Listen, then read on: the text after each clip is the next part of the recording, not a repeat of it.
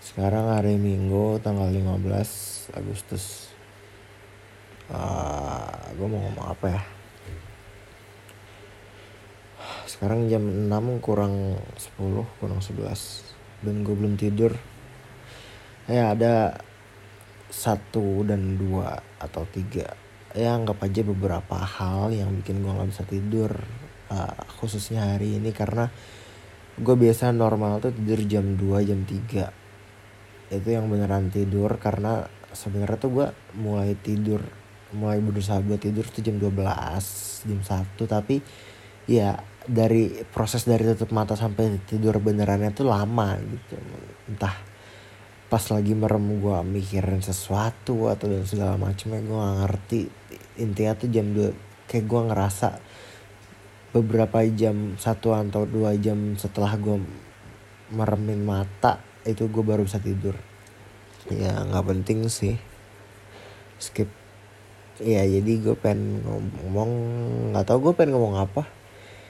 Ya ada satu hal yang bikin nggak bisa tidur. Sebenarnya gue ah pengen tidur dari jam 3 tapi dari jam 3 ya berusaha buat tidurnya itu gue ngeliat galeri dan gue kayak flashback flashback gitu. Dan akhirnya dari flashback itu gue nge uh, jadi ngestok dan dari ngestok itu gue mendapatkan sesuatu yang bikin ya gue nggak bisa tidur lagi gitu. Malah sebenarnya gue jam 3 itu udah ngantuk. Jam 3 tadi tapi gara-gara gue buka galeri flashback terus ngestok terus gue menemukan sesuatu yang bikin ngantuk gue tuh malah hilang gitu. Gue overthink jadi overthink dan nggak overthink sih gimana ya? Iya ya overthink sih jatuhnya. Terus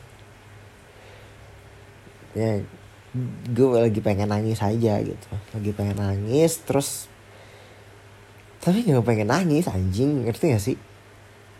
Apa gue lagi pengen nangis tapi gue kayak nggak mau nangis gitu mood gue uh, gimana ya? Gue lo pengen nangis? Lo ngerti gak sih? Lo lu pernah nggak lagi di momen lu tuh pengen nangis hati lu tuh pengen nangis tapi kayak ah anjing ini vibe uh, mood mood lu tuh atau vibe lu tuh nggak pengen lagi nggak pengen nangis gitu. Ah fuck oh kalau lu nggak ngerti tapi gue lagi kayak gitu. Dan kayak kayaknya sih ya gue harus nonton ya ada beberapa. Kemarin uh, gue di mention sama Rifki dari movie Manifest beberapa film. Terus gue udah ngelakin di TikTok TikTok film gitu uh, film yang kayak bisa bikin gue nangis. Tapi uh, di sini gue pengen ngasih empat film yang bikin gue nangis. Maksudnya nggak nangis banget sih. Uh, nah uh, sedih lah intinya. Nggak tahu ini bisa bikin lo nangis apa enggak ya enggak nggak seputar romance tapi ya bisa heartwarm gitulah. Kenapa oh ya ini kenapa empat? Karena gue uh, lahir tanggal empat sesimpel itu. Jadi yang pertama gue pengen ngerekom ngerekomendasiin uh, My Mister My Mister gue nangis uh, My Mister ini drakor dia 16 episode uh, gue mulai nangis dari episode 9 dan hampir dari 9 sampai 16 saya itu uh, hampir setiap episode bisa bikin gue nangis. Kenapa bisa bikin nangis? Karena ya gue bisa relate sama struggle yang dimainin sama IU. I, yang nyebut IU tuh gimana sih? Ayu, IU. Ya pokoknya itu pemeran utama itu si IU yang yang nyanyi selebriti sama yang main di Hotel de Luna juga gue bisa relate terus ya dekat sama gue lah topiknya gitu tentang keluarga terus dia kerja tapi tempat-tempat apa rekan kerja dia tuh nggak ngerti sama kondisinya si IU ini kayak gitu-gitu. Dan gue merasa dekat sama hal-hal kayak gitu. Uh, gimana ya? Orang yang dekat secara fisik sama lo tuh belum tentu jadi orang yang paling dekat sama lo secara emosional kayak gitu gitu pokoknya banyak lah isu-isu yang dekat sama gue gitu dan mungkin bisa dekat juga sama lo lo yang dengerin.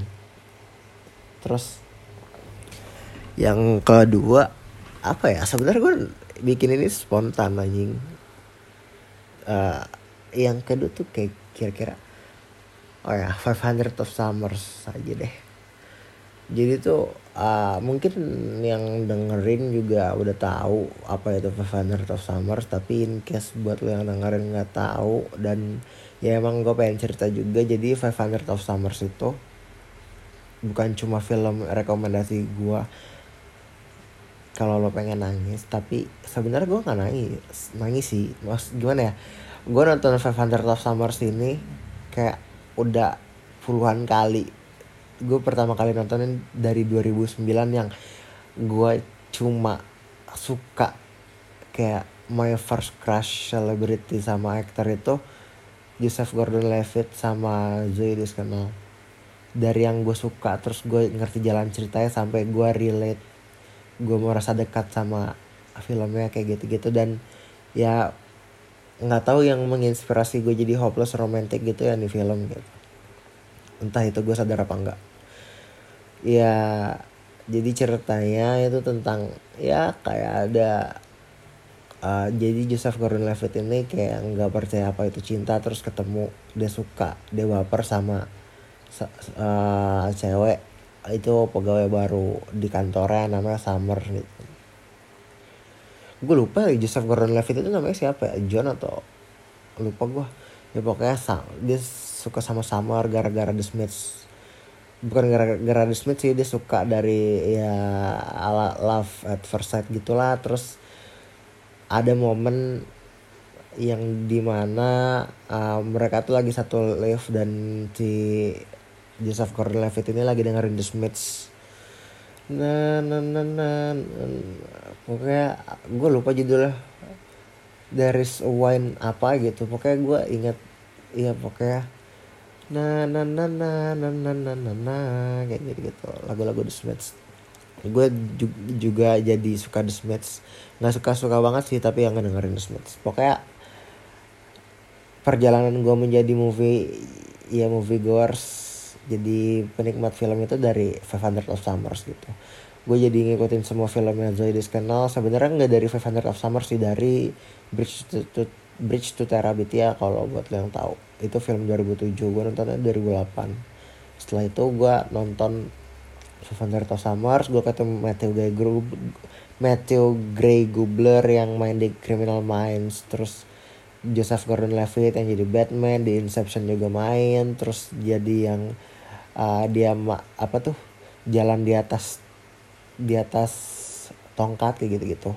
Banyak deh film-film Joseph Gordon-Levitt, Zoe Deschanel, Matthew Gray Gubler sama Chloe Grace Moretz yang sampai sekarang film-film mereka tuh gue tontonin gitu. Terus uh, original soundtracknya dari The Smiths terus dari uh, Vagabond Wolf Mother terus duh lupa sampai lupa gue uh, Bad Kids uh, apalagi ya pokoknya uh, Temper Trap, Swiss Disposition pokoknya entah itu filmnya, entah itu original soundtrack, terus cast-castnya gue suka banget sama 500 Days of Summer dan uh, tapi yang bikin gue suka ya utamanya adalah plotnya gitu. Apalagi ya, yang ketiga apa yang ketiga ya?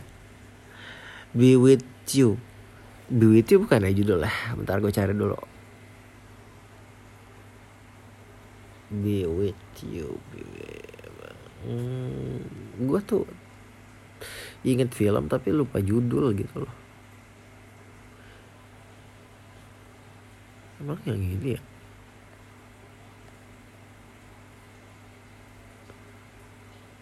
Oh ya yang ini. Jadi ada film judulnya Be With You. Ini tuh film Korea. Jadi ceritanya uh, ya cerita keluarga gitu sih. Jadi ada bapak bapak yang baru kehilangan ibu. Gimana ya bilangnya? Bukan kehilangan ibu. Jadi ada laki-laki dia punya anak tapi dia jadi single parent gitu laki-lakinya. Terus nemu sosok uh, perempuan yang bisa uh, nemenin si laki-laki ini gitu. Pokoknya tonton sendiri dah. Sebenarnya kalau gue jelasin plotnya itu bener-bener spoiler anjir. Jadi lebih seru kalian nonton sendiri buat nonton. Pokoknya be with you. Gue setengah film nangis anjir anjir. Nah itu yang ketiga. Ah uh, yang keempat apa ya sebenarnya yang bikin gue nangis tuh banyak. Pursuit of Happiness gue nangis Hachiko gue nangis terus You Are the Apple of My Eye gue nangis on your on your on your wedding day gue nangis uh, Reply 1988 episode pertama gue nangis. Tapi film yang berkesan One Day gue nangis. Yang bener-bener berkesan gitu apa ya? Ntar gue cari dulu di notes gue simpan di notes kalau nggak salah. Hmm, anjing nih absurd banget pasti podcastnya. Film. Terus harus notebook. The Notebook? The Notebook gue gak nangis sih tapi sedih oh ya gue disaranin salsa nonton La La Land katanya kayak 500 Days of Summer tapi gue belum nonton. Apa yang bikin gue nangis ya?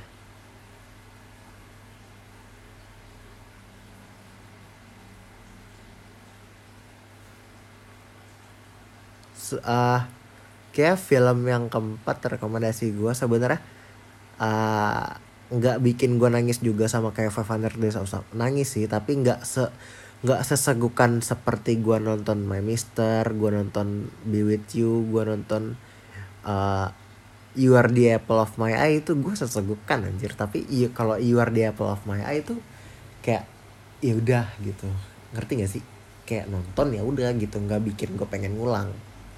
Tapi ini gue uh, beberapa kali gue ulang tapi baru tiga kali nggak separah 500 Days of Summer sama Be With You itu gue uh, gue baru nonton dari Oktober terus dari Oktober sampai sekarang gue udah nonton tiga kali anjir. Jadi ini film uh, uh, happening sempat happening juga sempat hype di Indo. Uh, Story of Kale. Uh, spin offnya NKCTHI nanti kita cerita tentang hari ini Story of Kale kenapa berkesan buat gue dan bisa bikin nangis? Sebenarnya nggak nangis sih gue cuma kayak keluar air mata gitu dan gak sesegukan. Karena uh, ada dua hal yang bikin memorable buat gue spoiler aja lah ya lu nonton sendiri. Uh, aduh spoiler kayak ragu-ragu. Ya pokoknya ada dua batas toler A satu uh, Kale itu sesayang uh, dia kan ceritanya Kale sama si siapa ya duh lupa gue nama ceweknya. Biru. Duh pokoknya kale sama ceweknya ini kan. Uh, si Aureli. Nah si kale ini uh, gue men ngeliat si kale ini adalah definisi ya bener-bener sayang bener-bener cinta sama Aureli gitu. Kenapa? Karena dia berani uh, gue nyebutnya bukan damai sama diri sendiri sih kayak dia berani ngelanggar peraturan yang dibuat sama dirinya sendiri buat sayang sama uh, Aureli. Terus ya dia push the limit gitu loh. Maksudnya emosi yang dia ungkapin tentang overthink dia gitu tapi dia bener-bener gak bisa nyakitin Aureli. Dan kayak gimana ya ya lu harus tonton sendiri deh pokoknya. Devin uh, gue nggak membenarkan apa yang uh, entah Aureli entah uh, Ardito S Kale lakukan. Tapi ya mirip uh, konteksnya tuh mirip-mirip si Joseph Gordon-Levitt di 500 Days of Summer gitu. Maksudnya gimana ya? Ya jadi bikin vibe-nya tuh hopeless romantic gitu cowoknya. Nggak tahu gua uh, ya gitu deh pokoknya pokoknya story of Kale menurut gue berkesan buat gue karena ya gue merasa deket juga. Dan tapi itu bakalan relate sama yang cowok sih nggak tahu kalau yang buat cewek. Karena kan ceweknya di situ selingkuh. Yang ini spoiler udah amat. Ya gitu deh pokoknya itu empat. Yang pertama tadi gue yang pertama tuh nyari My Mister. Karena dari segi IRL-nya in real life gue relate. Terus yang kedua Five Hundred Days of Summer ya film yang bikin gue jadi hopeless romantic. Dan film yang bikin gue suka nonton film. Yang ketiga Be With You. Be With You tentang keluarga. Sebenarnya nggak relate sama gue tapi nggak dekat sama gue dan gue nggak apa ya nggak uh, iya purely nangis karena plotnya aja karena film. Dan itu gue nangis setengah film dari setengah ke belakang gitu. Good job. Terus uh, yang terakhir yang keempat uh, Story of Kale spin offnya NKCTHI karena ya tonton sendiri aja lah itu definisi Kale. Benar-benar sayang sama cewek. Dan sampai dia sayang sama satu cewek dia all in dan set, ya kita tahu uh, timelinenya Story of Kale dulu baru NKCTHI di NKCTHI dia jadi fuckboy tapi lo ngerti kenapa alasan dia jadi orang yang brengsek. Kayak gitu. Ya udah sekarang udah jam 6 lewat 6 gue pengen tidur walaupun sebenarnya nggak bisa anjrit tai lah. Ya udah. Thank you all makasih yang udah dengerin. Buat yang nggak dengerin fuck you gue nggak peduli. Yang penting uh, ini gue story. Entah lo mau dengerin atau lo mau skip. Sekali lagi gue nggak peduli